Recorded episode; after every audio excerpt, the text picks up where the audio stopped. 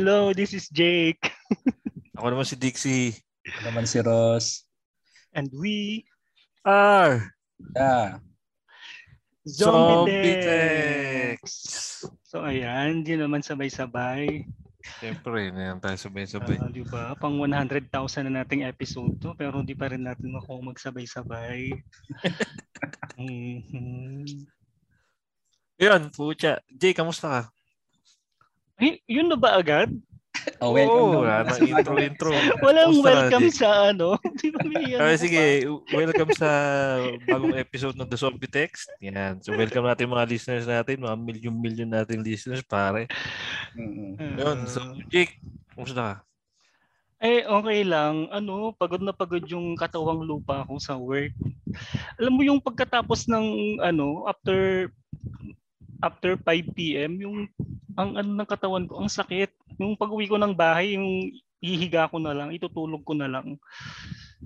Nakaka-physical kasi yung ano eh, trabaho namin ngayon, yung task namin ngayon, nagpa-floor markings kami. So ayun, uh, okay naman. Nandito ngayon na sa ano, sa province. Paano ba yun? Ako dito sa Talugtog. Paano yung floor markings para sa mga nakikinig? Ah, nagma-markings kami. Sa loob kasi ng store, may mga gondola, may mga racking, may mga may mga store media. So ayun, nagma-marking kami para yung placement ng mga rackings ng mga media. Ano, tama yung location. So mm. ayun. Iba talaga pag bumubuhat ng kumpanya eh, no? Pucha, ay, hindi naman. Napapagod talaga yung katawan eh. Kuratsa-kuratsa ka na naman. Oo. Pupukan. Hindi ka na, hindi naman na sumasakit yung ano mo. Yung ano ko? Oo. Yung chest mo. On-off siya eh. May time na sumasakit. Pero ano naman, na kaya namang tiisin. Hindi, siya, hindi na siya ganun kalala. Mm. Ayun, okay naman na. Kayo, kamusta kayo? Oh, Dix. Ay, ano, ako ayos naman. Medyo ngayon, ano eh, naghahanap ako ng bagong trabaho eh. Bagong opportunity. Medyo eh di, medyo okay na dito eh. Marami na uling job postings eh. Marami na mga naghahanap ng.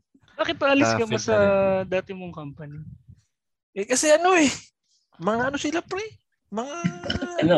I-post mo. Di ba makikinig yung Tagalog naman? Di ano lang. Uh, Para kasing ano eh, para kasing wala na akong ganong natututo ng bago eh. Mm. So medyo mm. na ako nang i-up ng konti yung aking game eh. Mm. Kaya buti ngayon, buti ngayon nagkakaroon na ng maraming openings. Kasi konti na lang yung cases ng COVID dito eh. Kaya, kaya yun. Mm. Sa gabi, pwede ka naman rakit sa gabi. Parang si Jake. Raketer. Oo, sa gabi. Ang rumarampa sa gabi. Oo, pokpok ako sa gabi eh. Joke lang. Ikaw, Ross, kamusta ka? Alam ko okay ka na naman. Oo, ako okay lang.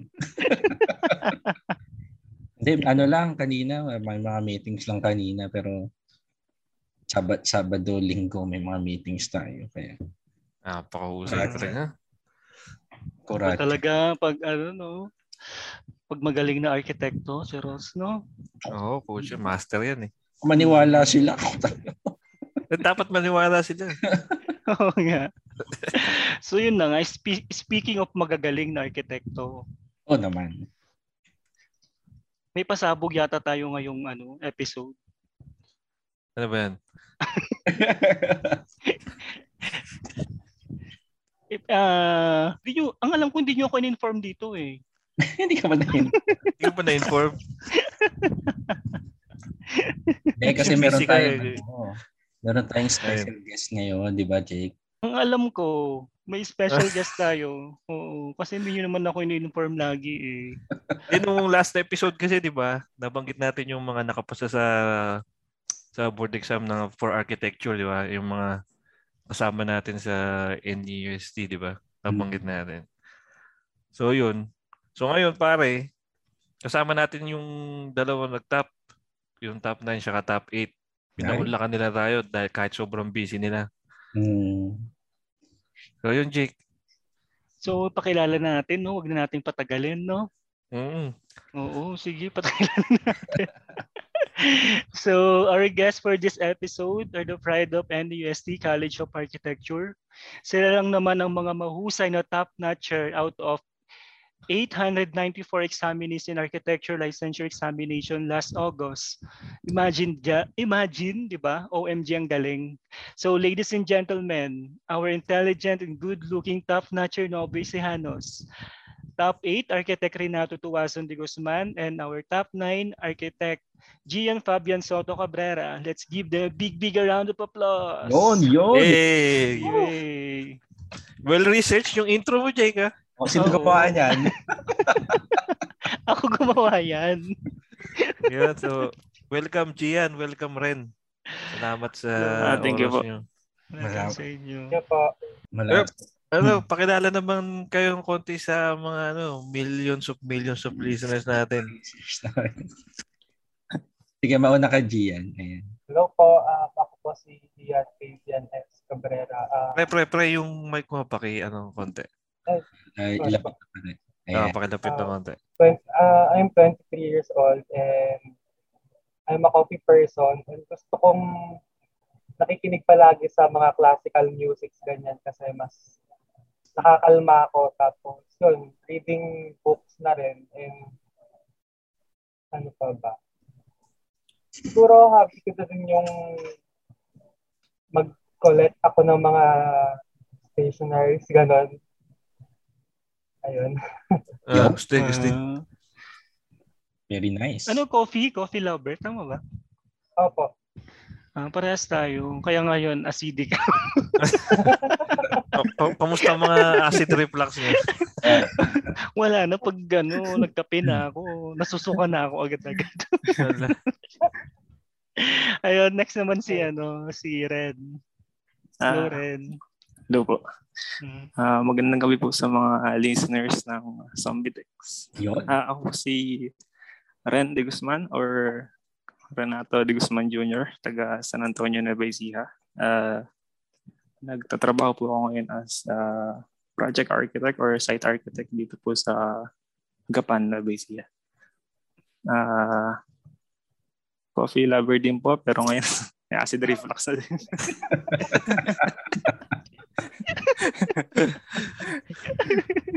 Kaya ako, hot chocolate na lang ako eh. Oh, Milo-milo na lang ako eh. Iba kasi yung epekto ng kape eh. Ewan ko, parang kasing ano, ang hirap mag-start ng araw na hindi ka nagkakape. Ako kasi gano'n, inumpisan ko yung araw ko ng kape. Hmm. Pag di ako nagkakape, parang ano, parang may kulang, parang gano'n. Ewan kung gano'n din yung pakiramdam niya, si Gian sa kasi rin. Ako kasi gano'n eh. Ganun din po. Tapos minsan parang wala po sa mood kapag hindi nakakapagkape. Oo, tama yun. Parang nakakahina, no? Kasi hindi ka nagkape. Mm. Tapos pag ano, pag nakita kong umulan, matik yun, magtitimpla ako. Magtitimpla na ako agad ng kape. Tapos ano, tutulala ako, ganun. Magmumuni-muni. Oo, no? Tutulala ka muna eh, no? Oo, ganun, di ba? Tapos makikinig ko ng Moira Song. Oo, Moira. Pag nagmoirasong ako, baka makatulog naman ako. Yung mga yung mga nagkakape, may paboritong kape yan eh. Ano ba paborito niyong kape? Ano lagi niyong kinakape? Yeah. Ikaw Gian, anong yung favorite mo talagang kape na lagi mong ano? Coffee ko blanca po. Coffee ko blanca. Ito. Yeah. ah, ah. Uh, ano yan, di ba pag ganyan latte, ano? Latte yung ganyan, di ba? Oh, Queen, hindi sponsored. Pag makrema. Pwede ba man sabihin brand? Pwede, pwede. Okay lang, okay lang. Kopi ko, baka naman. Si Ren, anong kinakapi mo? Uh, Nescafe Original. Um. Ah, ano siya? Uh, ano ba tawag sa ganun? Ano ba tawag Ay, sa ganun kape? Yung, yung hindi three in one, hindi three in one no, ano? O may three in one? Uh, pwede din po yung three naman. Pwede din po yung black coffee. Uh, ako kasi, black, black ano, coffee. Gusto ko yung tinitimpla. Hmm. Yeah, anong uri sa'yo? Makrema ka ba? Magatas ka ba? Ako gusto ko mas lamang yung kape. Mas ramdam ah. ko yung pait. Oh, tapos hmm, gusto okay. ko yung matabang na kape. Ayoko ng matamis. Hmm. Hmm. Ah, kaya ano? As a person, ganun yung gusto ko. Ako. As a person. Okay. Hindi na, hindi na as a friend. Hindi na. Alimutan na natin yung as a friend. si, si Ross Barros, ano kape mo? Ako ano, yung Great Taste Wine. Ah, latte ka din, ano? Parang uh, makrim, ano? Makagata. Makrim siya. Pero okay din ako sa ano, sa yung template, titimpla mo ng manual kasi nakokontrol mo yung pait eh. Manual talaga.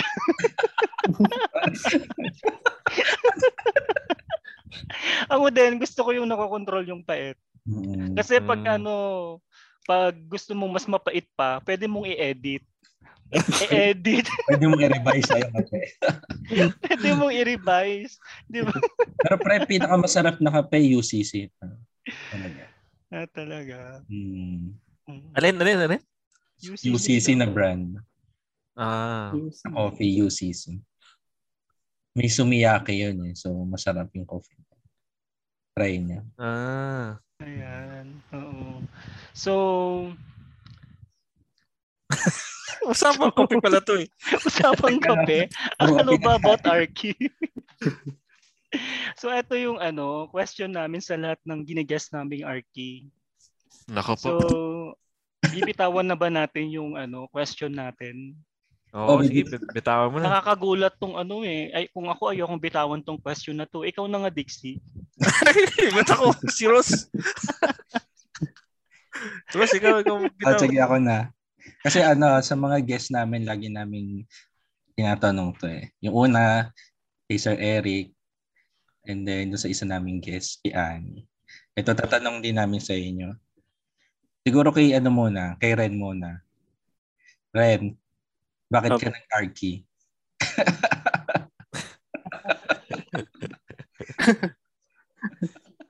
Bigla siya. Ba't parang hanggang ngayon hindi ko pa rin po alam? Ang dami nag-flashback sa iyo. Parang tanong, tanong po yan nung first year college. Hanggang ngayon hindi ko pa rin masagot. Baka nasa puso mo talaga, Ren. Baka nasa puso mo talaga. O kis- kusa kang dinala ng paa mo sa Archie. Ah... Hindi ko din mo talaga ano kasi kung, kung bakit ako nag-Archie. Pero hindi naman sa choice ng parents, ganun? Or uh, personal choice mo? Personal choice ko po ito. Pero parang nabanggit ko po kasi dati sa nanay ko. Tapos parang doon na po niya ako pinush mag yun na course. Kasi dalawa po yung choice ko, accountancy sa architecture. Eh, nung nag-entrance uh, exam po ako sa N U S D, wala po walang accountancy. Kaya architecture po ako napunta. Ah, so personal choice niya talaga. Mm. So gusto niya talaga. Mm-mm. Si Gian. Dito po din lang ng kapalaran. Ah, personal mo din. Um, um siguro ano lang parang hindi ko masabi kung last choice pero kasi nag-entrance exam din po ako sa C L S C po. Pumasa naman po ako. Ang nangyari na po siguro dahil yung, pina, yung pinasakot po na course sa C L S U, same po sa kuya ko. Tapos, eh, syempre yung baka po mapag-compare, ganyan. Yan. Sige, architecture na lang. Kasi naisip ko rin naman po nung since high school na mag-architecture kasi may drafting major po kami sa high school po. Mm, okay. Ano yung course nung i- kuya mo? Chemistry po. Ah, nabigat yun ah. Eh, mga scientist yata yun. Pang scientist yata yun eh. Hindi naman. Chemist yan. Oo, kasi ako, ano, parents' choice eh. Kaya parang napilitan lang. So sila, parang personal nila, no? Parang, di ba kalaban ng ladies' choice yung parents' choice? Baka kalaban.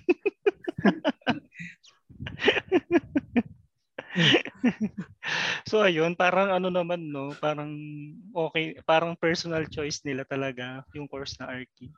Mm. Mm. Pero hindi yun ang pinagsisihan. Pagsisisihan pa ba nila? Andyan na sila. So di ba darating ka sa point na ganun? Kasi ako dumating ako sa point na ano eh, na parang nagsisisi ako eh, kasi gabi-gabi akong puyat, naubos yung freshness ko. Ako yun, ako po, nahag- ako po parang after grad. Ah, talaga? After grad mo na na real, ana, ano? Oo, oh, nung nag-work na. Pa, paano, paano? After grad ka na-realize na, ano, na parang nagsisisi siya. At Ross, bomba pa ito. Bomba yan. Bomba pa ito. Hindi, hindi. Sige, go lang. Ah, sige, sige. Eh, bakit? Na, nahirapan ka ba nung, ano, nung pagka-graduate mo? Nagtrabaho ka ba agad? Nagtrabaho po ako si agad nun sa Manila. Tapos sa uh, office works po kasi niya. Parang parang na, na iniisip ko na parang ganito lang baka ako yung architecture, parang ganun. Bakit bakit ano yung ginagawa mo doon?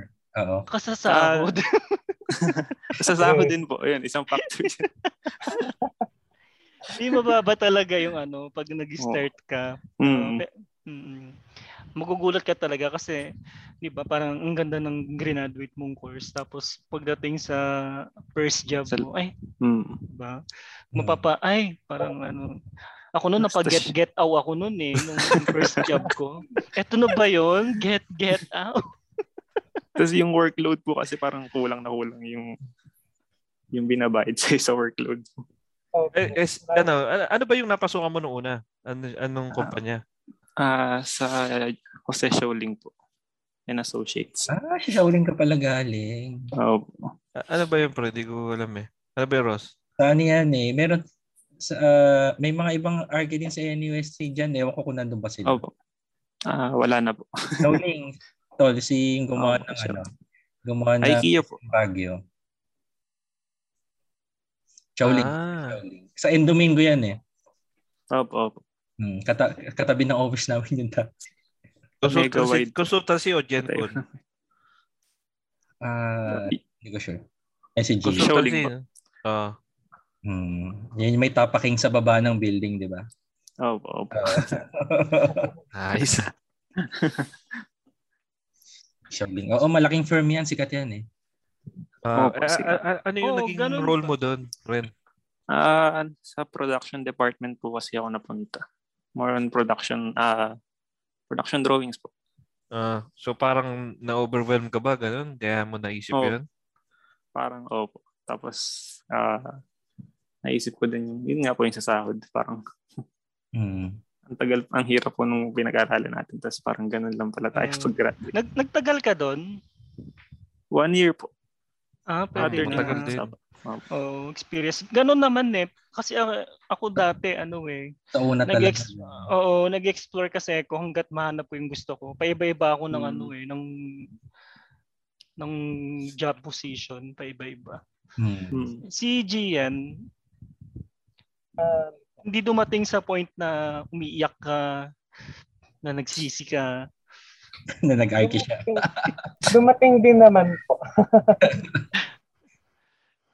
Pero so, midway po nung college, gano'n. Tapos nung after grad po, nung nag-work na parang nagulat na, para siguro na-shock po ako na gano'ng kalawak yung field pa sa after po ng college life, ganyan.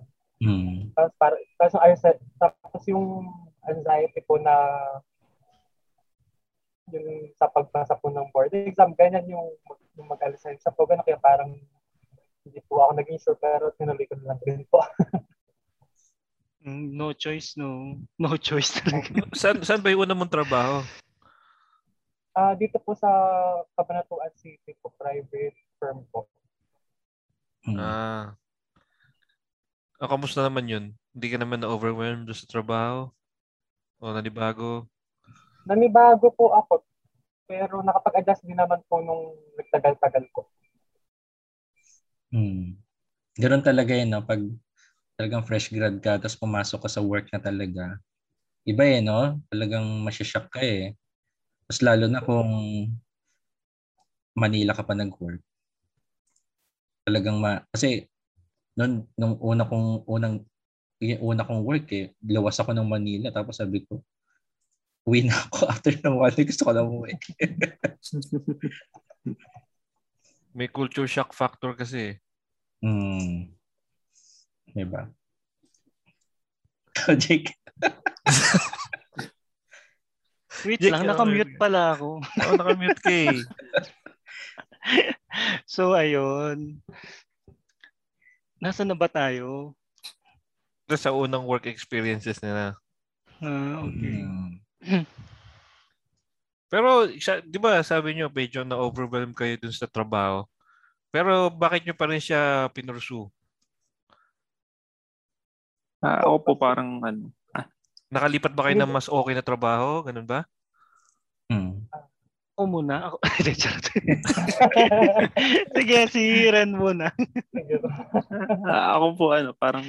Kasi after one year po dun sa unang uh, trabaho, parang naisip ko po na mag-try ng ibang uh, ibang klaseng trabaho naman. Uh, kaya nap- naghanap po ako ng trabaho na pupunta ako sa job site para hmm. po panibagong uh, oh, oh. learnings naman po. Mm. Ayan, nagustuhan ko naman po kaya hanggang ngayon sa job site po. Mm-mm. Kasi iba-iba tayo ng ano eh. Parang yung iba kasi mas gusto talaga sa ano sa site, yung iba mas gusto ng office works, 'di ba? Mm. Mm. Si Gian. Uh, si Gian. Ako naman po nung una po, yun nga po na sakwa ko, pero as time goes by po, nag-enjoy naman din po ako sa ginagawa po eh, tapos yun po yung exposed naman po both sa site and office. Kaya na siguro yung time na nawalan po ng trabaho, hinanap ko po yung feeling na gano'n. Kaya nung nakapasok po ako kay Redcore, ayun po, mas nag-enjoy po ako. Nag-enjoy din po ako kasi yung more on sa site naman po ako kasi nag-enjoy po talaga ako pag sa site po eh. Kaya nanuloy ko na lang, hindi po kahit may doubts po ako, gano'n. Mm. Mm. Oh, so napasok ka sa GenCon, no? General Contractor. Mm. Iba rin eh, no? Depende ka talaga kung saan saan ka papasok tsaka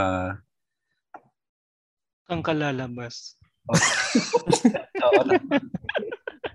Oy, ay Gian at ano Ren, pwede kayong magtanong sa amin. Oo. Baka may question, baka may question din kayo. Hindi kasi baka, baka may question silang... kayo kay Jake. Siya hindi, baka kasi may baka kasi may gusto din silang malaman na ganito ba tal- dapat ay g- ganyan ba talaga. Mga ano, secrets of the trade. Ah, secret. Eh, oh. Ano lang baka kasi may question sila. So, ah, ayun. Ano, pag nagtanong sila mag, sa work, mag-resign na yan. Ganun ba talaga? Ah, hiring po ba sa inyo? Yeah, hiring po ba? Ah, parang hindi. Pero ano, share ko lang din. Nung nag-starting kasi ako sa ano, mag-work, nung start ako mag-work, minimum lang din yung sahod ko noon eh. Pinagtiyagaan ko na lang din. Kasi parang, nung time natin, Ross, parang twelve thousand yung minimum, di ba? Mas mababa pa yung sa akin dyan, nung una ko. Ah, oo, eleven lang, eleven plus lang pala nung ano, dun sa sa company natin dati. Pero ako nag-start ako ng twelve K, tapos syempre pipilitin natin pagkasyahin yun. Pero nanghihingi pa rin ako sa parents ko. Pucha, ako, pro- provincial rate ako nun eh. Ay, doon naman kasi sa amin, magbabayad pa kami ng rentang bahay, kuryente, tubig, internet, tapos pang luho mo pa, pang inom mo pa, pang beer house, mga ganun. Yeah, yeah, parampa niya. Yung beer house. So, ayun. So, after graduation, so, nag-apprentice kayo ng two years, di ba? Opo. Oo. So, kamusta naman yung ano review days nyo? Yeah. Yeah, yan ang... Yan saka ang, kung saan kayo nag-review. Yan ang pinakamagandang tanong. O ano yung mga sinacrifice nyo nung nagre-review kayo. Ganon. O ano yung mga ritual. Ganon. Uh, saan ba kayo, ano? Magkasama ba kayo nag-review? Eh, magkaklase ba kayo? Yan, yan. Magkaklase po. Uh, ah. Pero, ano, sabay din kayo nag-review? Or... Sabay po pero hindi po kayo magkasama sa review center. Ah, magkaibang review oh. center. Opo. Kasi ah. nung time po na nag... Same po kami ng review center noon, nung una. Si, si Ren po sa Baguio, ako naman po sa Manila. Hmm. Okay. Anong review center ka, Gia? Nag-review center hopping po ako uh, sa J P T po sa... Art Studio, sa Foundry, and kay Architect Rino Fernandez po. Ang dami palang review sa'yo. Dami ah! Nung time namin, parang apat lang yun. Oh, parang apat ano na yung eh. isa? Ano yung isa? J P T saka? Art Studio. Art Studio po. Ay oo, nakita ko binati ka ng Art Studio eh. Hindi ko rin alam yun. Pero ang alam ko matagal na din yun eh.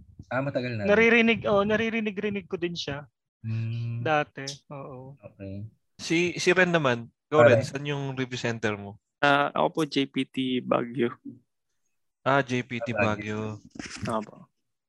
Pero ano, face-to-face yung interview or virtual? Review. Yung review. Review po. Ah, yung review. Online po lahat. Pero before po, nung, nung di pa po nagla-lockdown, na-experience naman po namin yung face-to-face po. Hmm. Ah, parang nakakaantok pag ano. Uh, paano yung schedule nyo ng review? Kumusta pala yun? Review during pandemic. Online po. Oh. Paano, paano, yung, paano yung schedule nyo? Um, M W F, T T H, o weekends? Uh, depende po sa availability ng proctor pero ginagawan po ng schedule ng review center. Pero wala akong ah. definite na kung weekdays or week, weekends. Mm. Ah, so, so parang module process din yung nangyari. Ano? Kasi, oh, parang. Oo, oh, parang ganun nga siya. Hmm. Kung usually yung usual na ano na review hours ay review classes gaano katagal? Ah, hmm. uh, minsan umabot po ng eight hours. Ah, eight hours. Maghapon po. Maghapon. Grabe, parang nakakaubos ng ano 'yun pagkatao yung eight hours every day. Oh. Kasi nung nag-review center kami, ako kasi nag-review center ako ano week weekends. So isang straight na araw. Sobrang nakakaantok. Eh, harapan pa yun. So, kayo online. Mas ano ginagawa, ang ginagawa nyo para di kayo makatulog? Kakape. Kape. Coffee lover sila eh. Kaya nga ina-acid reflux na si Ren eh. Uh. Kung eight hours yung review, eight hours din siya nagkakape. Pero hirap nun, no? Kasi review ka tapos katabi, katabi mo yung kama. Oh. Pero minsan po kahit live po yung review natutulog po ako. ah, pwede, pwede mag-off ng cam ganun. Ano po, pag naka-live po nag-off cam po ako tapos tutulugan ko po. Uy, nangyayari din sa akin yan sa mga ano namin pag naka-work from home kami tapos meeting, hindi ko namamalayan talaga nakakatulog ako. Oo, yung mga training namin, nakakatulog ako, di ko namamalaya. Sa work ba yan? Mm, sa work. Oh, alam niyo na si Jake natutulog. So parang hirap, no? So, oo, oo, malaking adjustment yun. Pero ano, di ba na na-delay na na-delay yung exam? Ibig sabihin yung from pre-pandemic hanggang natuloy yung exam, nagre-review kayo? Ganun kahaba? Uh, yun po yung akala ng mga tao pero parang hindi po. Ay, hindi. Hindi po. Sila yung may pinakamahabang span ng review. Oo, akala ko isang taon rin sila nagre-review. Kasi ano po Tum- eh, napuputol din po yung momentum kada mapopostpone po yung exam. Kaya, kumbaga, hmm. putol-putol din po yung review po namin. Hmm. Grabe, ilang beses sila nag, ano, nag-postpone? Apat po. Panglima po yung ngayong August na kasi na-cancel din po yung N C R ngayon, yung kasabay namin. Grabe yung lima ha. Hindi ko kaya yun. Baka... Parang limang best kung ako yan, limang best ko din ulitin lahat mag, ano, yung mga reviewer. O, ganun po nangyari sa amin. Parang diba? Since kaya pala, January ano, eh. Kaya pala ano eh, easy na lang sa inyo yung exam eh. Kasi limang beses na parang ulit-ulit. So eto, may mga ano ba kayo? May mga bagay ba kayong sinacrifice or give up during during review days nyo? For example, ako kasi noon, every weekend kasi kami, nagiinom kami, ganun, nung hindi pa nagre-review. Pero nung review days, nung nag-start na, hindi na ako nagiinom noon. As in, five months akong puro basa, ganun. Ang linis-linis ko, ganun. Kasi hindi na ako nagiinom. Hmm. Kasi siya, yung ganun, oo. Kasi siya, give up niya yung tatlong scholars niya, eh, kaya... Visit Karas. Ginibab ko yung pag-beer house, gano'n. Beer house. Ikaw, Gian, meron? May mga bagay kang ginibab? Um, siguro po yung pag nag-aaya din po yung mga kaibigan ko po na lumabas. Kaso yun nga po, since pandemic nga po, kaya medyo hindi na rin po sumasama pag may ayaan po sila eh. So naging killjoy ka? Naging killjoy? Sama ako po. De, pero okay lang yan, nag-iingat ka lang. Oh. Ako din nun eh, kahit ano nga yan ng mga kaibigan ko pag lumalabas. Hindi ako nagpupunta kasi nagre-review nung review ko na lang ganun. Si Ren? Uh, ganun din po. Parang kapag mag-aaya po yung mga bargaan. Ah, so hindi, hindi ka rin, oh, hindi ka hindi ka na rin nagiinom nung magre-review ka ganun? Or, hindi, hindi na. Ah, hindi na. May pass muna. Oh. Wala akong budget eh. Oh. Kasi kung titignan mo nga naman yung babasahin mo, di ba? Buong dictionary ng architecture, babasahin mo. Grabe. Oo. Oh. Di ba? Kaya ano, kailangan ah, walang, talaga walang na pa rin yung oras. Hmm. Oo. Nag, ano pa rin kayo nun? Nag-mock exam ba kayo nun during review? Opo. Paano yun? Ho- a home, home din? Opo. Oh, ganun, opo, ganun. Kasi sa Art Studio naman po, Google Forms naman din po yung ginamit po nila. Hmm. Sa review center naman po namin, wala. Meron po atang available na Macboard pero mataas po yung rate. Kaya meron pong nag-offer na Facebook page ng Macboard na seventy pesos. Yun po yung tinake ko. Mm. Oh, ganun. Kasi sa Macboard, nakapasa kayo ng Mac. Mac. Opo. Ah, talagang galing. Kasi ako nung bagsak.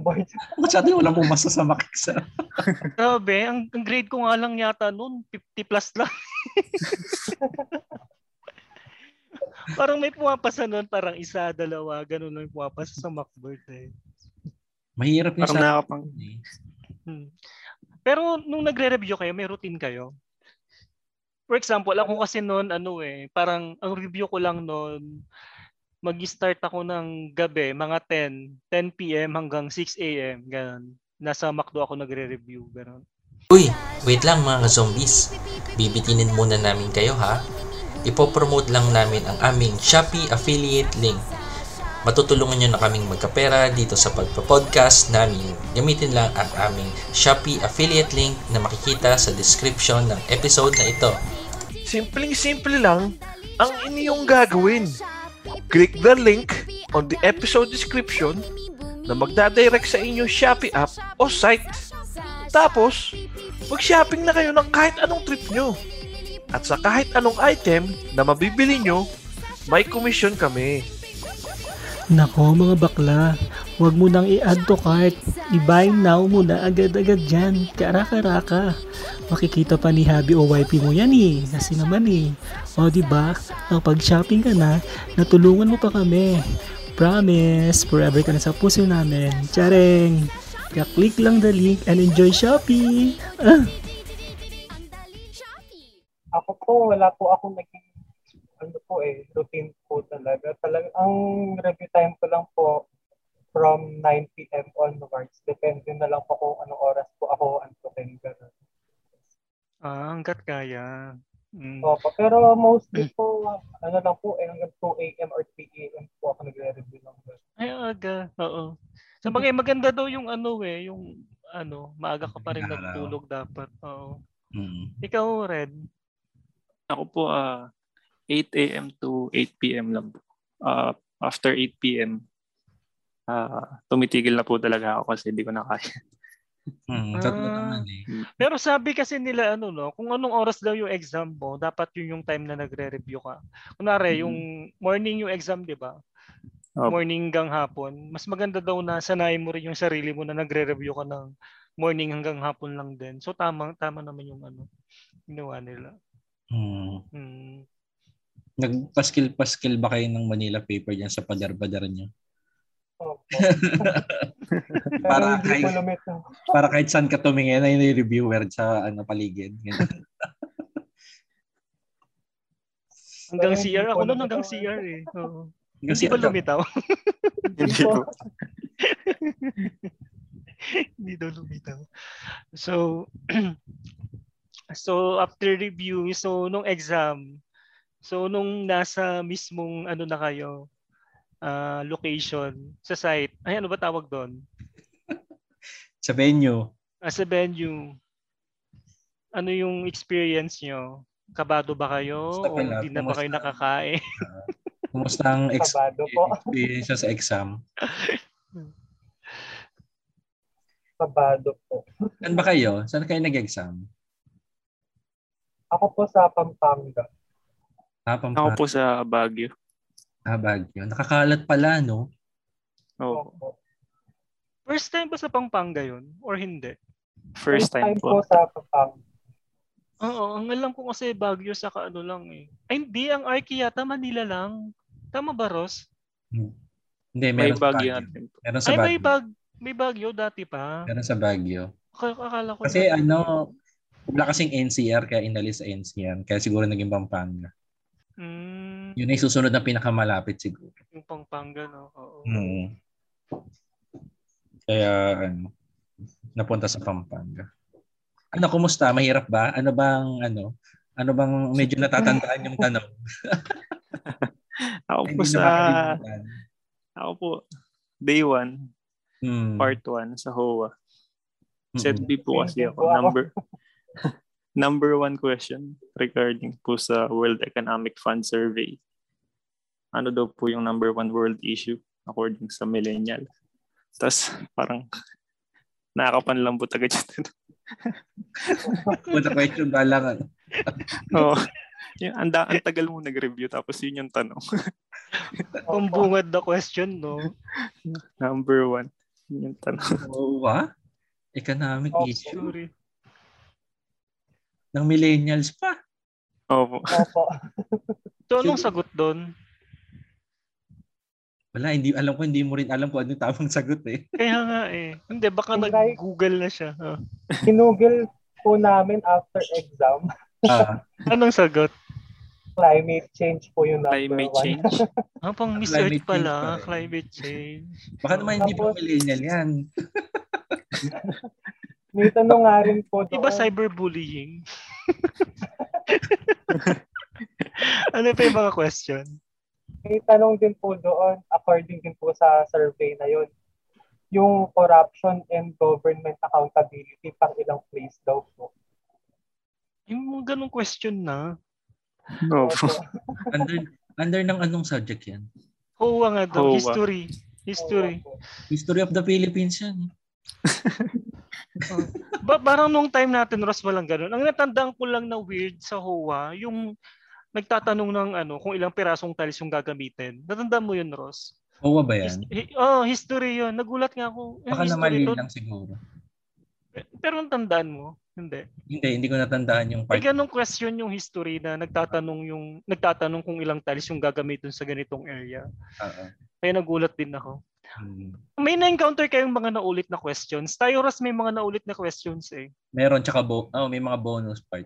Mm-mm. May ganun kayong ano? Na-encounter? Meron pong isa lang yung choice. Out. So yun na yung sagot. Oo, oh, yun na po yung sagot. Parang bonus po siya. uh, sa atin may naulit eh, no? Sa atin may, sa atin may naulit, tapos parang may bonus nga nun. Uh, tapos ano, sa mga question nyo, ano yung, an- ano question nyo yung naalala nyo na talagang sure kayo na yun yung sagot? Parang sa, sa sa part niyo parang sobrang dali ng tanong na yun. Yung ano po, ilang pieces daw, ilang pieces po na C H P yung meron sa isang square meter. Ah, yung twelve point five. Tama ba? Oh. Ilang pieces. Opo. Ah, uh, kasi twelve ano twelve point five. twelve point five. Oo, tama. Si Ren, may naalala ka? Ako po yung sa images sa H O A. Yung parts po nung sa mga orders, classical orders, yung mga Greek ah, Ionic, ay, Ionic ah, coins, yung mga ganun. Erte, lumabas yun. Sa atin, hindi lumabas yun. Oh. Grabe sa atin, no? Pati drawing, ikakabisado dapat natin. Hmm. Ay, ang, hmm. ang natatandaan ko lumabas sa atin, parts ng lababo. Naka-section yung lababo. Ay, yung mga P-trap, gano'n. Oo, yung mga falsehead, yan. Naalala ko yan. Uh, uh, Tapos, nung, nung during exam, may mga ano kayo, may mga, ano tawag doon, yung mga ritual. Kasi yung iba, di ba, yung kinukumpleto yung siyam na simba, ano ba yun? Hindi kasi ako familiar eh. Tapos, yung iba din kasi, parang sinisimba yung mga gagamitin nila sa exam. For example, yung damit, mga lapis, ayan, pinapabasbasan pa, gano'n. May mga gano'n kayong ano. Ako po, uh, before exam, nagpatasa po ako sa klase namin na nauna ng pumasa. Hmm. Nagpatasa ng lapis. Tapos, oh, oh yung sinuot ko pong underwear. Tsaka uh, red. Laban. Hindi, ala po akong red na underwear. Kaya ang ginawa ko, sinulatan ko na lang po ng eight yung underwear ko na kulay pula. Effective. Ano, ano sinulatan ng? Number eight. Bakit eight? Ano yung number eight? Parang swerte daw po kasi yung eight. Parang yun po yung tanong. Infinity. Infinity. Anong number mo sa top? eight po. So yung number eight, si Ren. Ah, ang galing! Oh, diba? Ganun pala dapat. Ang galing! Ganun pala dapat. Pala naglagay ako ng ano. Dapat nilagay mo ng one yung sa'yo. Oo, kaya zero, si Ren. Ang galing ah. Okay ah. Hindi ko alam yung Tam- ano ah, yung susulatan yung underwear. Ngayon ko lang narinig. Or sino ano, parang nagsabi sa'yo nun? Parang eh, underwear lang, na yun. Si Ren lang ang gumawa. Ako lang po gumawa kasi wala po akong red na so, underwear. Eh, meron po akong red na marker. Red kaya marker sinulatan ko na lang po ng red bakit na eight. Bakit eight nilagay? Ay kasi swerte. Swerte hmm. daw. Actually swerte yung eight kahit sa feng shui. Infinity kasi yung parang. Grabe, ang galing ah. Mm. Si si Gian, ano yung ritual mo? Nine daw yung kay Gian.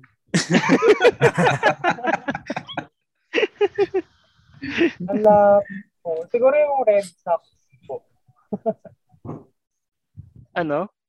Yung red socks po yung Ah, ah red socks. Opo, kasi ala po ako, bala ko rin po sana magpatasa sa kaibigan ko rin po na, na unang nag exam kaso nasa Baguio po kasi siya kaya ako na lang din po yung nagtasan ng mga lapis ko. Sariling sikap ka nung sa tasan no.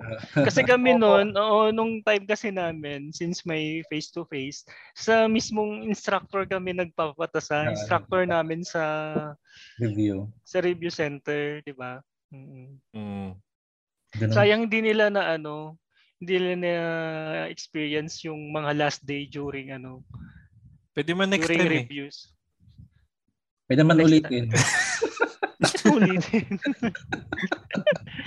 Hindi kasi sa, sa ano di ba Ross? Sa may ano na yung review center natin Ross? Una? C D E P. C D E P. Sa C D E P. Ang saya kasi nung last day ng ano eh, exam eh. Parang ay ng ano eh, ng review eh. May mga basta Hindi ako umutin. Ano. Ay, di ko umutin. Hindi, di ako naka-attend ng last day. Ang party-party lang ba yung last day niyo? Basta puro kami tawanan na parang paalamanan, good pero wala luck, na mga gano'n. Wala na, wala. Ah, wala After na. ng eh, meron pa rin naman, pero... Para mga tips, mga tips na lang. Ganun. Oo, mga tips na lang, gano'n. Hmm. Hmm. Ganun pala, no? So, alam so, nyo na, no? Kung gusto nyong mag... mag-tap, lagyan niyo lang yung number dun sa brief. oh. Si ano, ay si kami kasi nila Dixie, ni Ross, ako, nagsabay-sabay kaming nag-exam kaming magka-classmates eh. Walo kami, 'di ba? Ross, walo tayo, tama ba? La, walo tayo magka-classmates. Walo no? Tayong nagre-review nun. Oh, uh, sama-sama kami sa ano, sa review, ayan. Tapos lahat kami pumasa. Kami magka-classmates, 'di ba? Walang bumagsak nung time natin. Mm-hmm. Oo, ang kasi nung ano, nung part kasi yung iba naming classmate, iba rin yung ano eh, review center. Kami lang yung magkakasama sa isang review center. So, nakikita-kita lang kami sa isang place para magpalit-palitan ng ano, ng kung ano yung review ng isa, yung review ng kabilang review center. Tapos magkakalituhan, bakit magkaiba yung sagot? Oo, oh, bakit, bakit, bakit magkaiba yung solution? Ganon. Bakit yun yung toro sa inyo? Hmm, ba't mo nakuha yan? Ganon. Paano mo nakuha yan? Oo. Oh, diba? Pero, kasi, iba talaga, wish, ano mo lang, wish mo lang pumasa eh. Pero yung pumasok ko sa top, sa top ten, ibang usapan na yun. Kaya nga eh, di ba? Ang usapan, pasa lang. Oo, usapan ipasali. Ba't yun naman, ba't, ba't masyado naman ginalingan? Diba? Ang aim lang naman natin pumasa. Ano ba yun? Nung after ba ng exam nyo, may feeling ba kayo na sure na papasa na kayo dahil sa mga sagot nyo? May feeling ba kayong ganun? Ako po day one, parang naisip ko na po napabagsak ako magte-take two ako kasi sobrang hirap ng day one. Oo, oh, nandiyan kasi yung history, theory, Hist- uh, B T, B U. Oh, sama-sama yun eh. Yung may hirap eh. Oo. Oh. Oh, tapos day two, day two lang po ako nakampante na okay ako nung day two. Pero yung day one po talaga. Talagang, kaya hindi din po ako sure na papasa ako. Okay. Grabe. Day, Hindi ko pa sure na papasa ka niyan. Ah. Design yung day two eh. No? Tama ba? Day two design. No? Ah, teka. Three days ba o two days kayo? Two days lang. Two days po. Ah, kasi sa atin na may, may pahinga bakante. No? Meron, Ganon din yata meron. sila. Ah, ganun. August twenty-seven and twenty-nine sila eh. Ah, okay. So, may, may pagitan na ano. Uh-huh. Isang araw po. Isang araw. Ikaw, si Gian, paglabas mo. Umiiyak ka ba paglabas mo? Hindi po. Same din po kay Ren po na nung day one po tanggap ko na magte-take two ako. Kasi nung binabasa ko po yung questionnaire sa part one, yun nga pa yung huhuwa at huhuwa. Iniisip ko po na nag-review naman ako pero bakit hindi lumitaw yung mga nireview ko po ganyan. Mm-hmm.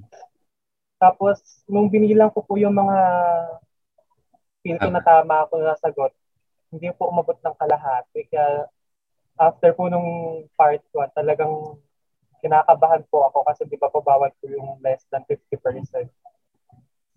Mm. Pero nung, tapos nung part two naman po, ayun, medyo somehow po kinaya naman po. Then nung part three, yun nga po yung second day na design, dun ko po nabawi yung mababa na mm-hmm. tingin ko na score ko dun mm-hmm. sa part one kung sakali po. Mm-hmm. Um, Teka, uh, online ba yung exam? Nabanggit naman nila kung saan sila nag-exam? Hindi. Hindi, ano yan? May ano pa rin. Baguio at Pampanga. Baguio at Pampanga. Uh, nawala ka si Egwid. Isa ko nagpunta. Nawala ako. Mm-hmm. Tumating yung nag-aayos ng A C eh. Ano ah, nga rin eh. Ah. Doon din ako nahirapan sa history. Yun yung pinaka-lowest na grade ko eh. Parang fifty plus lang yung grade ko doon. Tapos parang nabawi lang din oh. sa design. Yung akin. Nakuha niyo na ba yung ano niya? Yung parang ano to? Ra- rating po. Ah, oh, yung rating, yung card. Oh, sang tagal oh. na oh. Oh po. Ah, oh. accessible pag... po siya sa P R C site. Ah, okay, okay. Kasi ini-mini-mail yan eh. Din sa atin. Oh, ay, oo, oh, mini-mail. Nakala ko yung atin yung tinatanong mo, Ross. Hindi yung sa kanila. Kala ko ko yung in-interview. Sorry. Kaya ko yung nagre-react. Hindi naman ikaw yung nakatap pa. Oo nga. Feeling ko ako yung nagtap. Feeling mo ikaw yung nagtap pa. Oo.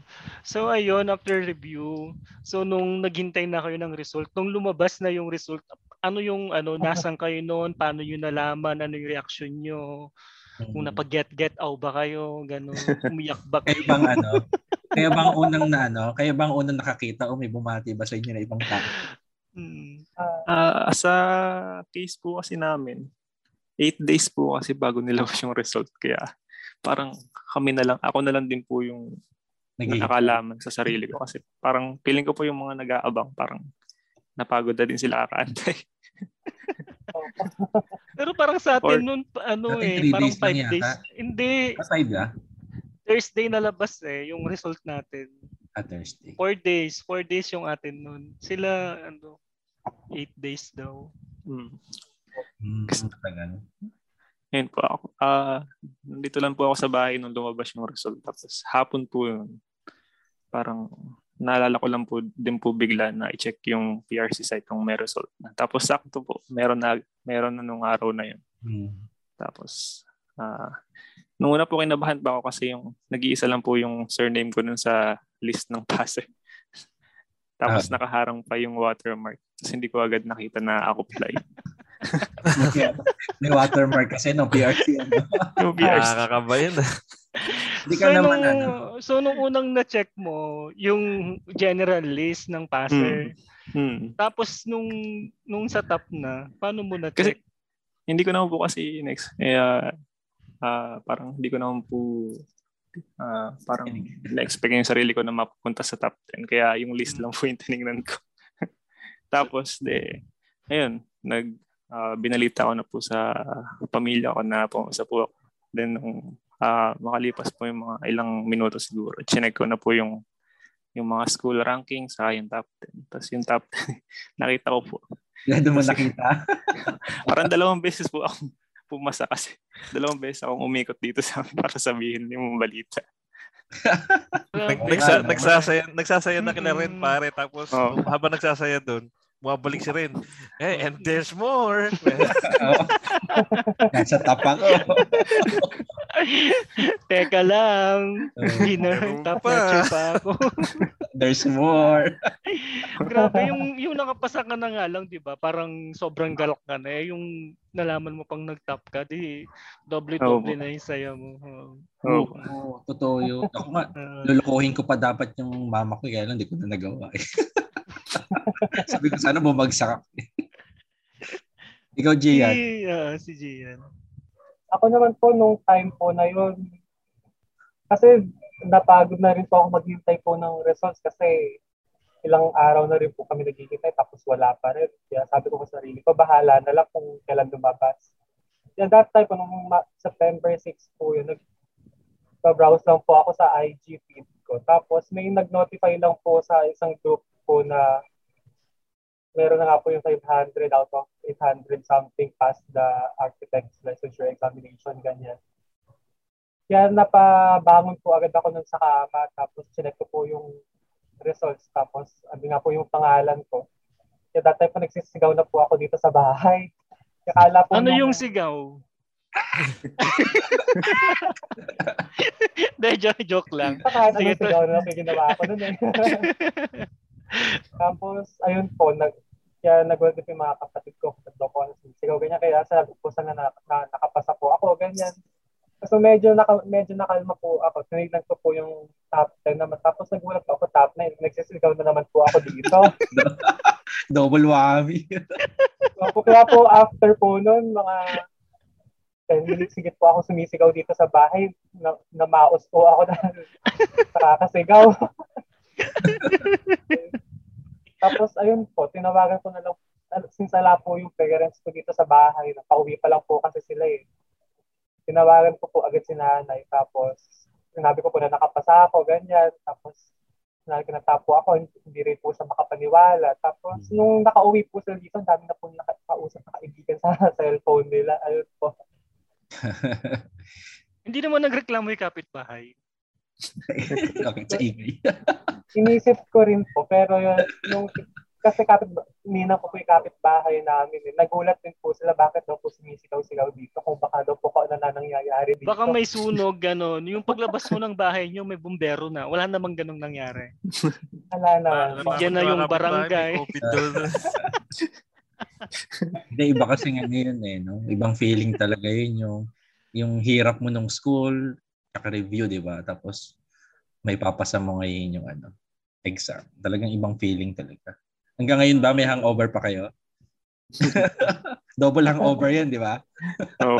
Oo naman, hindi ka pa yan makapaniwala. Yung piling mo, nananaginip ka lang. Duman ako sa ganyan eh. Totoo ba to? Ganun. O hindi pa ako top notch sa lagay na yun ah. Totoo ba to? Ganun. Sinasampal-sampal ko yung sarili ko. Ano, paano, paano? Paano, paano ka? Ganun. Hindi eh, ko nag-tap, nag-tap ka, wala ka ng mukha niyan.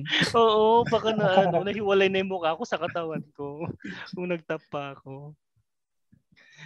Pero grabe, so, ibang feeling yun. Magtatap ka sa ano? Magtatap ka sa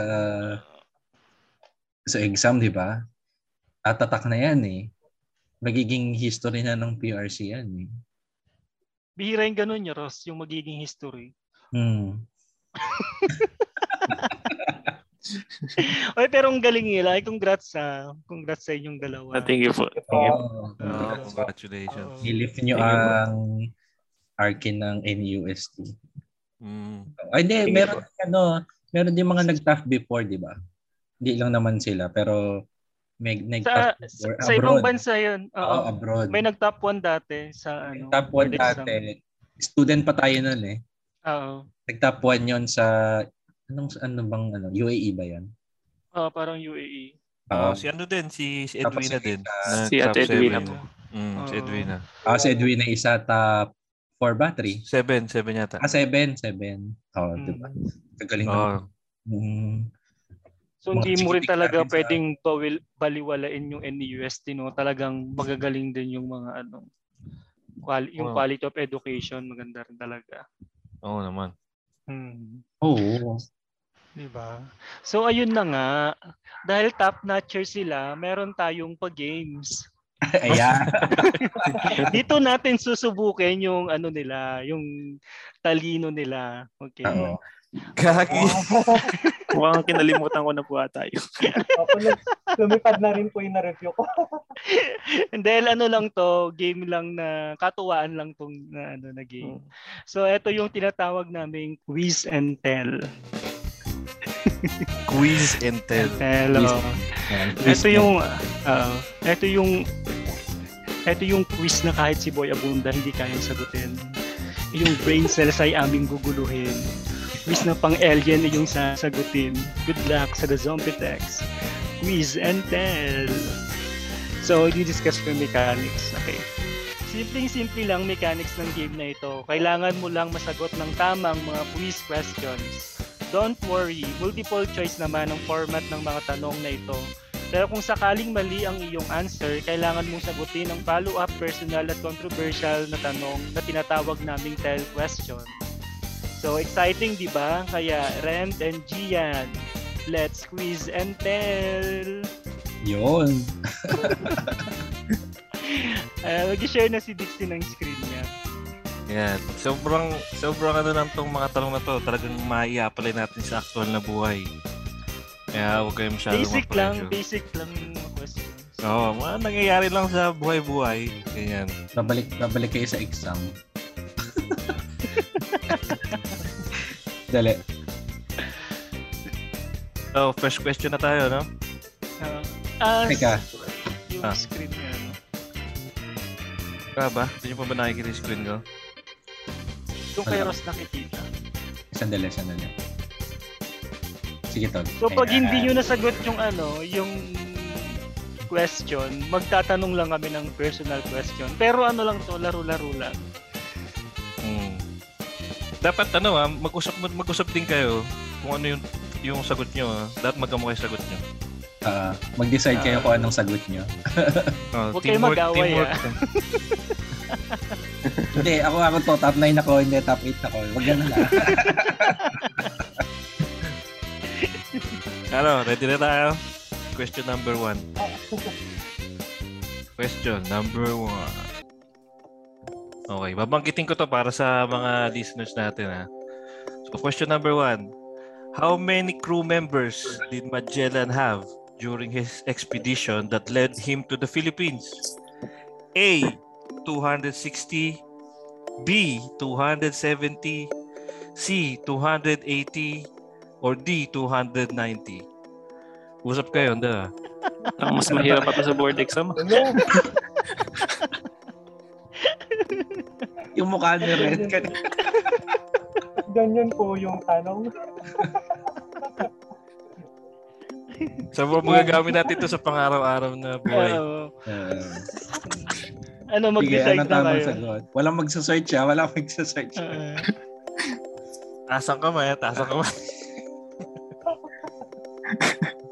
Ano sagot niya? Ano sagot niya?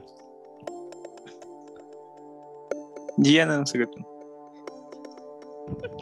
Anong feeling niya? Yung two hundred seventy, pero di ko sure. Ikaw ba? two hundred seventy niya. Oh, so, final answer ba yan? Sigurado ba kayo dyan, ha? B ba talaga yan? Pwede pa kayo magbago. Hindi ko rin po kasi sigurado talaga. Okay na po yan? Okay na, uh, okay na daw. Okay. Dixie, pang-reveal. Ang tamang sagot ay...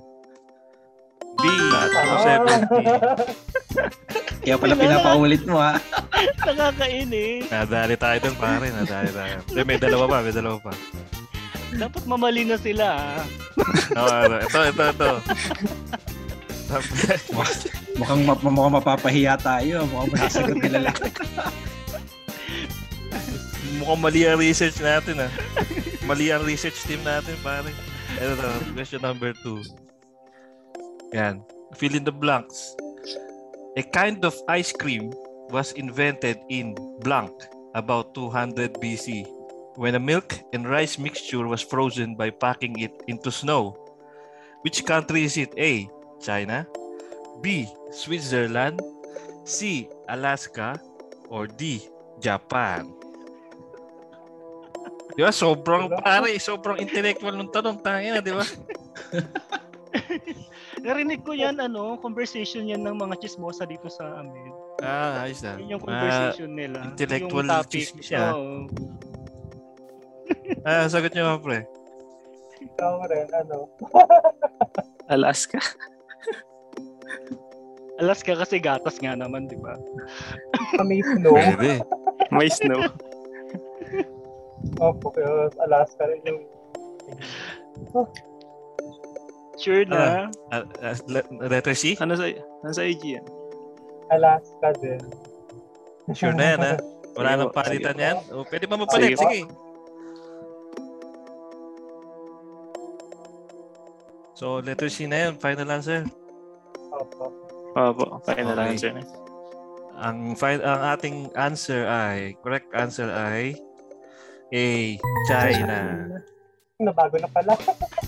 Oh, China. I'm so happy na mali sila. Ito, magagamit natin to para pag nasakop tayo ng China, sabihin natin na ano, kasama tayo sa naka-invento ng ice cream. Kaya magagamit natin yan. Huwag kang maglala. Ilang taon lang. So, ano yung tell question natin, Dixie? Sino ba magbibigay na una? Yung sa'yo muna, Dixie. Baka kasi masagot nila yung... Susunod. Ito, yun nga, sabi ni Jake, meron tayong uh, mga personal at controversial na question eh, dahil di nyo nasagot yung quiz questions. So ito yung ating unang personal question. Sino sa mga kaklase nyo o kabatch nyo ang gusto nyo i-date pero hindi nyo na i-date?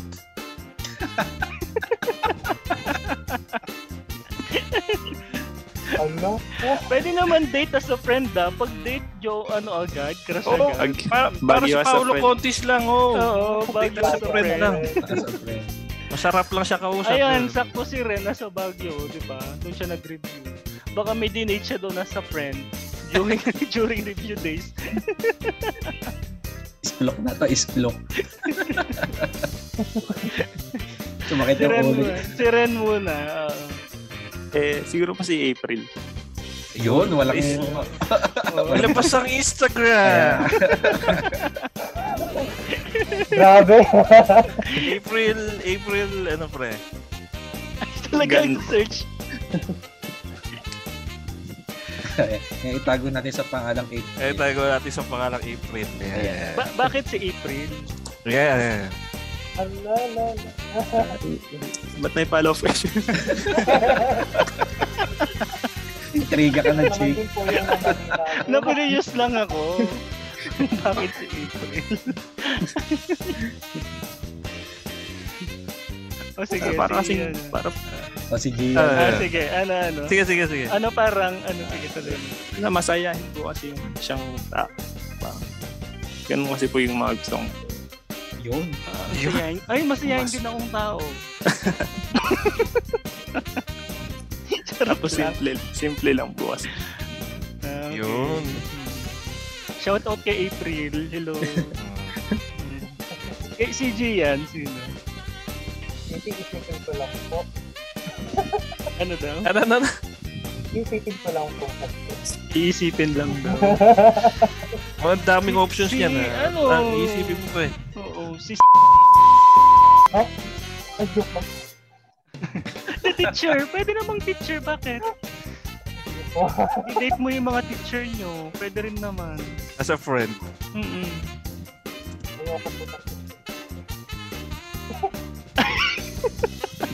Hindi, pwede ko namang ano. Hindi mo na sabihin. I-mute ko na lang. Oh. Tara tayo-tayo lang. Oo. Pag, pag nilabas yung episode na kami po. Sa type ko na lang po. Sige, type mo na lang. Ah, sige, type mo na lang. Type mo sa chat. Ah, type, type, type mo sa chat. Teka lang. O, Jake, ako mababasahin.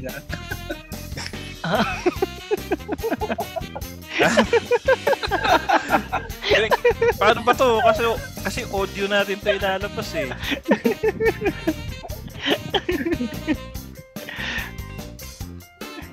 Gusto ko yun. Teka, hindi ko na-get yung chat mo. Barkada po ni Ren. Ah, barkada daw ni Ren. Uh, bakit yung kabarkada ni Ren? Bakit?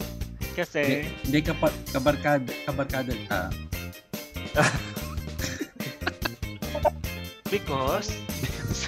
Because? Ano na po? Parang ano ko po ba yung radio? Ngayon, nagsisisi na sila, ba't sila napunta rito, ano? Siguro, ano po, tawag po dito, nakakatangin lang po, ganun po. At Jake, tatanggapin mo na ba yung sagot na yan? Hindi ko masyado naintindihan na... Napapansin po noong college po. Ah, napapansin. O, oh, pwede na, o. Hindi na po masyadong katen, baka isumpa nila tayo. Kasi hindi ko pa alam kung sino. Wala nga, di nga nag-mention ng name.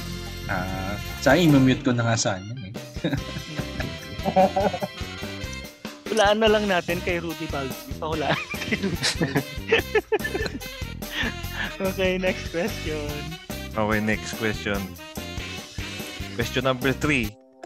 What is the average speed of the Manila M R T system? A. forty kilometers per hour. B. fifty kilometers per hour, C. sixty kilometers per hour, or D. seventy kilometers per hour. Sobrang useful niyan pag malalate tayo. Kukumpitin natin yung velocity.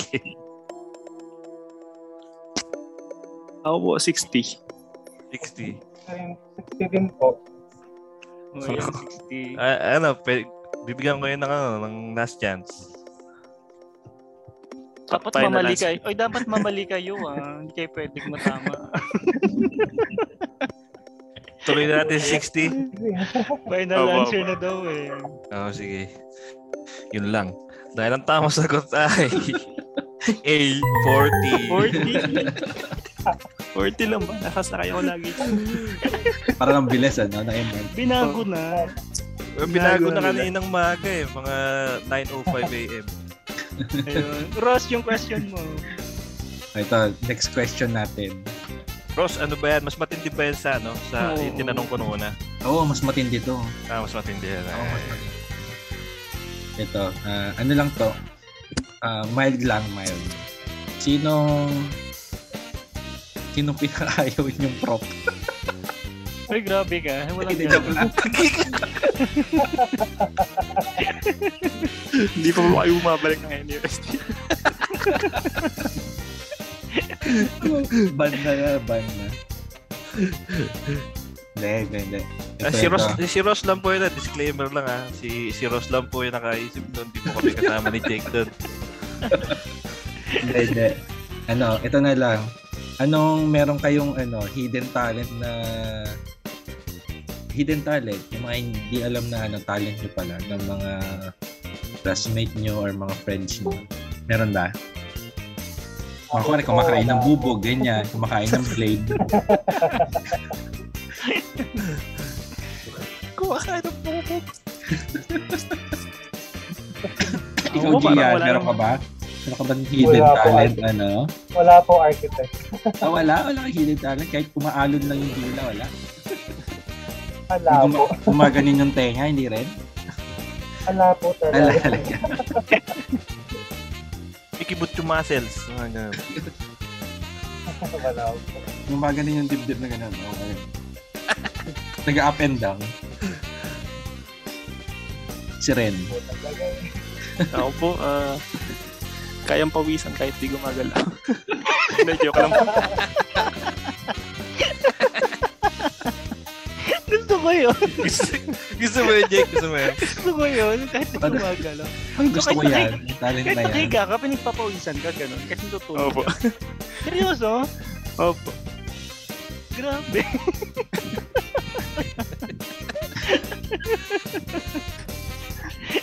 So ngayon pinagpapawisan ka? Ah, hindi na po. May nakatutok sa aking electric fan. Ah, okay. Rendo ka meron naman. Isipin mo. Gian. Hindi, wala mo. Ayos na rin. Ah, si Gian pala. Ah, si Gian. Wala, sure now. Kasi kung wala, pag, pagbibigay kami ulit ng isang question. Oo, oh, sa totoo. Kasi wala eh. Labas na po ako dyan.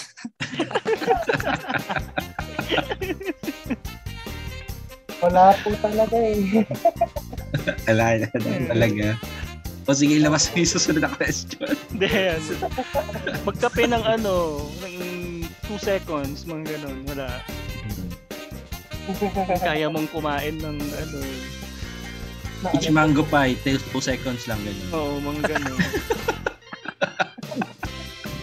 Yung bagong hango. Kaya kaya mong ano kumain na gatas lang yung ulam, mga ganun. Eh po, kaya ko naman po ng gatas lang yung ulam. Ginagawa mo? Opo. Ah, okay. Oh. Talaga? Oo, oh, parang mga bata ganyan, may motos ka. Oo. Ah, siguro, ano din po yan, kaya ko mong kumain ng pagkakas ka. Seryoso? Ah, walang siwa. Ang payat mo. Hindi ka tumataba? Hindi po. Kahit ganun ko kumain, grabe. But may, may ibang tao, ano, ang talent, kahit hindi kumain, tumataba. Nasa lang, cheese. Nasa langit. Siguro part ko po yun. Hindi ko i-consider yun. So, ayun. So, dito nagtatapos ang aming quiz and tell. Sana nag-enjoy kayo. Oo nga. Masaya, masaya, masaya. Gusto ko yun. Papawisan ako walang ginagawa. Oo, para, para gusto ko rin yun eh. Baka, basta nasa, baka nasa underground yung bahay nila. O hindi naman. Hindi naman. Baka mainit lang. Mainit kasi sa Nueva eh, di ba? Uh, mainit po kasi dito po sa atin. Lalo sa Kabanatuan, di ba? Sobrang init. Oo. Mm-hmm, grabe. Hindi pa naman kayo nagsisisi, no? Uh, napunta kayo rito, no? Okay pa naman tayo eh. No? Okay pa naman. So, ayun.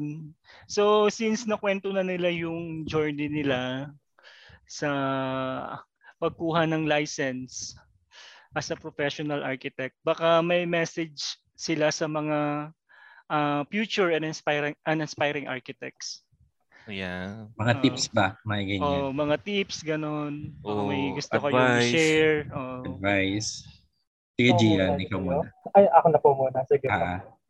Uh, yung advice ko din po sa mga aspirants po is yung i-enjoy lang po nila yung bawat moment po na, halimbawa sa for students po and sa mga graduates, na i-enjoy lang po nila yung bawat moment na nag-aaral sila and nagbigay ng knowledge na magagamit po nila sa profession natin, and yung continuous learning po na hindi po porket nakagraduate na hindi na po magbabasa ng articles related sa field natin, and yung basta mag tawag ko din, magpursige lang po kahit nahihirapan na, kasi magbubunga rin naman po yung mga paghihirap na yun, kasi mag, makakapasa din naman po and makukuha din po yung essential na magagamit po sa practice natin.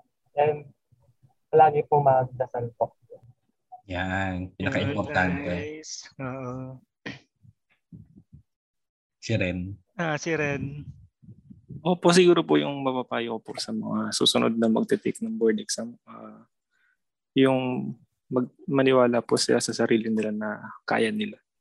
Kasi isa po yun sa pinagdasal ko, kasi parang ako po yung klase ng tao na kahit sinasabi po nung iba na parang Uh, kaya ko, magaling ako, parang ganun, parang sa tingin ko po sa sarili ko parang hindi ko kaya, uh, kaya yun po yung isa sa pinagdasal ko talaga, maniwala po ako sa sarili ko na kakayanin ko. Ayun po. Tapos uh, lagi lang po magdasal uh, at maniwala sa Panginoon, kasi kapag po pinagdasal niya, ibibigay niya. Mm. Mm, tama. Mm. Tama. Magsulat sa brief na. Oo. Oh. Oh, magsulat sa brief ng yeah, saka magsulat sa brief. brief. Kung anong gusto kong copy ng isulat mo. Teka, harap ba o likod yan? Pag kasi ah, sa harap magiging eight hundred yung pare, siguro sa likod, no? Baka yung, baka yung underwear tinadtad ng eight, hindi mo naman tinadtad o isa lang. Medyo tadtad. Marami, marami po. Kailangan pala marami. Baka thirty-two na eight yung... eight. Meron po sa gar, meron po sa garter, meron din sa tela.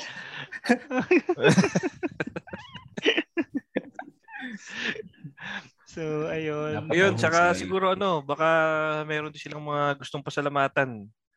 Pwede mm-hmm. na rin silang pasalamatan.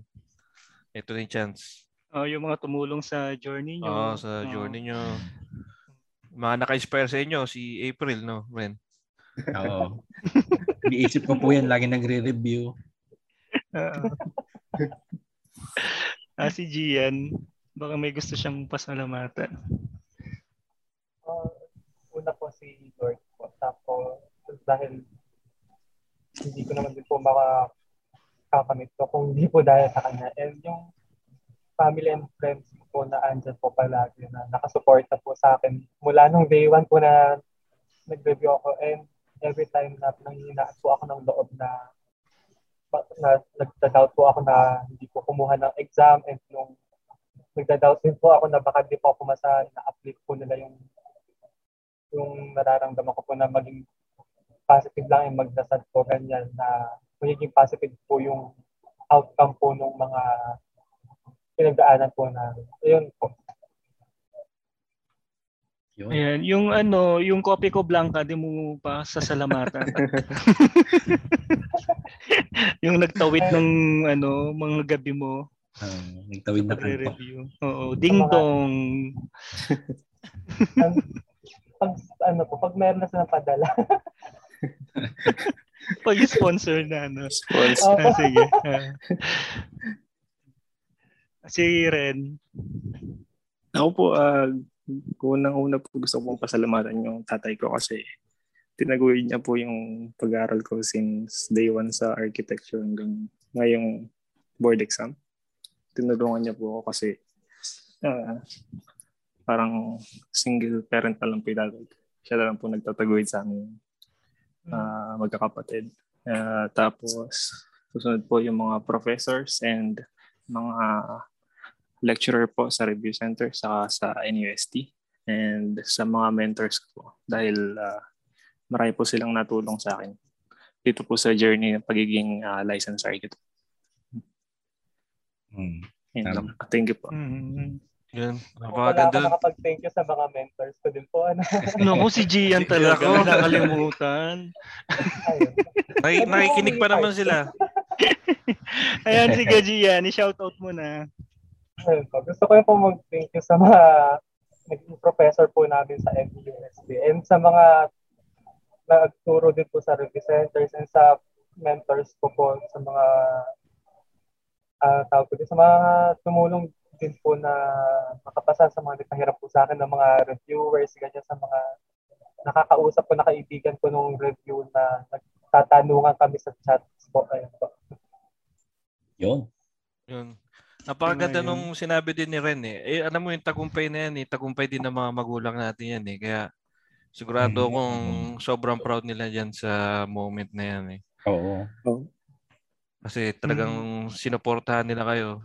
Kami din naman, sinuportahan din kami. Mm. Kaya yun, malaking pasalamat din talaga sa mga parents natin. Mm. Imagine napakagastos ng Arki, di ba? Sa mga plates, projects, di ba? Kung masaya sila, ay kung mas masaya kayo, mas masaya sila. Oo. Oh, mas oh, triple yan. Oh, I'm sure binibida na kayo niyan sa mga ano, kapitbahay.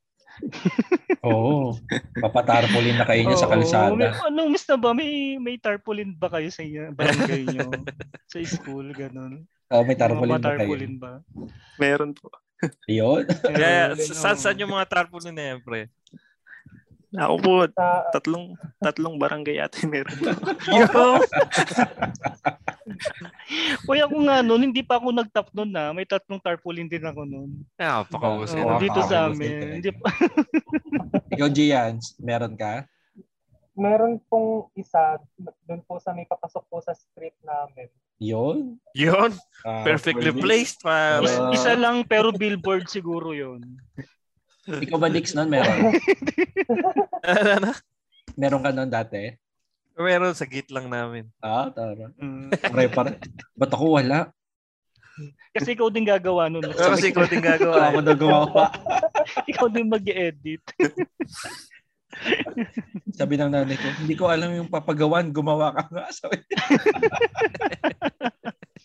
Sariling sikap. Oh, eh, sobrang busy ko, hindi ko na nagawa. Hmm.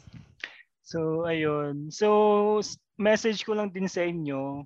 Uh, good luck na lang din sa uh, magiging career nyo. I'm sure na madaming mas magandang opportunity na, mag, na naghihintay sa inyo.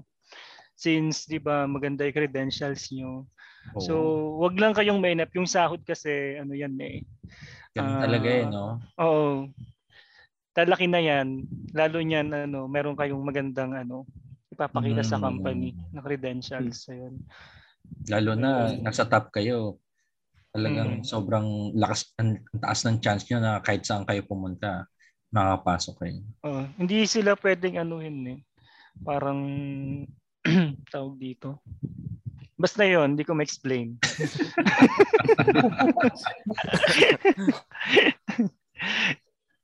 hmm. oh, kung mga sahod na ganyan, siguro kung kapalit nun yung experience talaga na gusto nyo, siguro okay lang. Kasi kami, kami nila Jake, nung una, mababa lang sahod namin. Tingnan nyo hanggang ngayon, mababa pa din. Huwag muna sa'yo, baka discourage. Baka magsisi na naman. Baka magsisihan na naman. Sumakit na yung ulo na rin. Pero ako po, nung nalipat ako sa job site, parang hindi ko nakita yung sasahod kasi more on sa experience na rin ako naka- oh, nakatuon. Mm. Importante yun. Uh, kasi nung una ko rin po na work, kahit medyo sabihin po natin na mababa, nag-enjoy naman din po ako sa experience ko eh, kaya worth it din naman po. Oh. Saka ano, ma-apply nyo naman yan pag may mga personal na projects na kayo. Oh. Siyempre, marami opportunity dadating sila. Magkakaroon ng mga hmm. personal projects. Totoo naman, totoo naman. Oo, doon kayo kikita ng ano, ganun, limpak-limpak, charing. Parang na-apply yung ano. Eh. Hmm. May, may message kayo, Dix saka Ross. Sige, ako muna. Yung hmm. sa yung sa sahod, ganyan talaga sa una eh. Talagang kasama yan sa mga unang poproblemahin. Pero ang mahalaga lagi yung yung skills na maibabaon mo kumbaga sa tra- sa trabaho mo ngayon.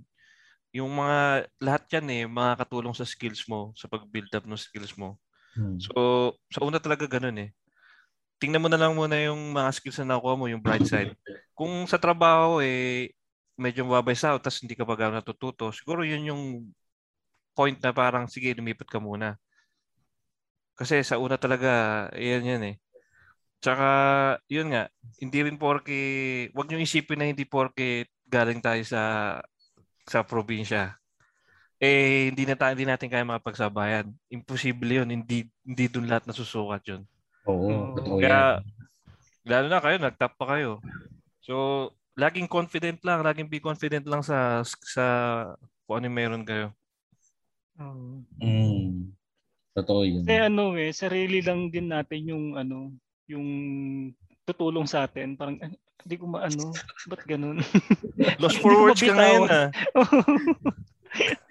Hindi ko ma-explain yung nararamdaman ko. Mm. Sige, basta gets yun na yun.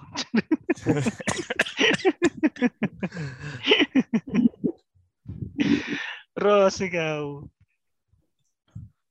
Ayun nga, parang nasabi na din natin eh na talagang ipon na kayo ng experience, ha? Mag-ipon kayo. Design, site, yan. Sa sahod siguro, may, may, may enough sahod pero eventually dadating naman yan sa gusto mo talagang ano, mm-hmm. uh, makuha, di ba? O, ganyan din kami nung una, lalo kami ni Jake. Ayan, si Dix, nung mula nung nag-abroad. Oo. Oh, oh, sa simula talaga mahirap. Provincial rate ako nun, pare. sa, sa probinsya ako nag, ano, trabaho after grad. Mm, tapos iniisip na lang namin noon talaga na maganda yung experience. So, bawi-bawi. Bawi din. Mm. Mm. Kaya, ano, continuous learning lang. Kailangan natin lagi mag-adapt sa bagong technology, bagong lahat. Oo. Y- yun lang ang challenge natin. Dahil dahil okay, sa, yung... sa profession natin, hindi tayo nag-retire. Hmm. Okay yung, so, ano, hmm, hindi tayo okay yung matakot mag, ano, mag-explore. Huwag na kayo matakot mag-explore. Hmm. Huwag kayong mapako sa iisang, ano lang, hmm. isang so, idea lang. Ha- hanapin niyo yung, ano, kung saan kayo mas nag-enjoy. Kasi ako ganun nangyari sa akin. Eh. Hinahanap ko talaga kung saan ako mag-enjoy. Hmm. Pero same nasa ano rin pa na, hindi rin naman nalayo sa field ng ano ng design. Hmm. Yun. So ayun. Salamat uli ano Gian saka rin sa din po mga architect. Pagpapaunlak. Thank you po sa mga architects storya niyo. Thank you po. Sana madaming na-inspire na listeners sa nililigaw ng aircon. Niningal ng aircon. Niningal ng gumagawa ng aircon. Hindi, hindi. Pagkain naman niya. Ah, pagkain. Mm. So, ayun. Ayun, ah... Uh, so, ano? Pusin naman na tuloy. May tala na ulit yung kawali dyan. Yung ano, ah... Uh, share nyo dito sa mga tropa nyo, sa mga kakilala nyo uh, nag-aaral ngayon ng Arki. Kasi sigurado makakatulong sa kanila to eh. Hmm. Yun. So, ipopromote lang muna kami. Jake, paano nga ba tayo matutulungan ng mga listeners? Paano ba tayo nakakuha ng pera dito? Paano tayo nakukuha? Ano ba talaga? So, pwede nyong gamitin ang aming, ang aming Shopee and Lazada affiliate link na ipopost namin sa Facebook at sa Spotify. Yan. Yan. Oo. So, at, click click lang yung link. Uh, pagka kung ano yung mai-check out nyo, magkakaroon kami ng konting commission doon. Kaya yun, kung gusto nyo kaming matulungan at magtuloy-tuloy itong podcast namin, so gamitin nyo ng aming Shopee and Lazada affiliate link. Yun. So, saan tayo mapapakinggan, Dix? Yun. Ano naman, no? Sa sobrang daming listeners natin, pare. Mapapakinggan nila tayo sa Spotify, sa Google Podcast, saka sa Apple Podcast. Apple Podcast. Yan. Uh, Ross, paano nga ba natin minomonitor yung statistics natin? Ayan, minomonitor natin yan sa pamagitan ng Anchor dot f m at Admetrics. Yun. Yun. So, yun. Uh, pagka, pag nagpapaalam kami rito, uh, papakilala lang uli kami. Huli na kayong dalawa. So, mauna na si Gian, saka huli na si Ren. Oo. So, yeah. Tapos, um, sabay-sabay tayong mag-zombie tech sa dulo. Oo, yan. Ayan, sa huli. So, Jake. So, maraming salamat sa ating mga listeners na patuloy na sumusubaybay at sumusuporta sa Zombie Tech. So, hanggang dito na lang. This is Jake. Ako naman si Dixie. Ako naman si Ross. Ako naman po si Gian. Ako naman po si Ren. And we are the Zombitex. Maraming maraming salamat. Congrats sa ating mga top notcher from Nueva Ecija.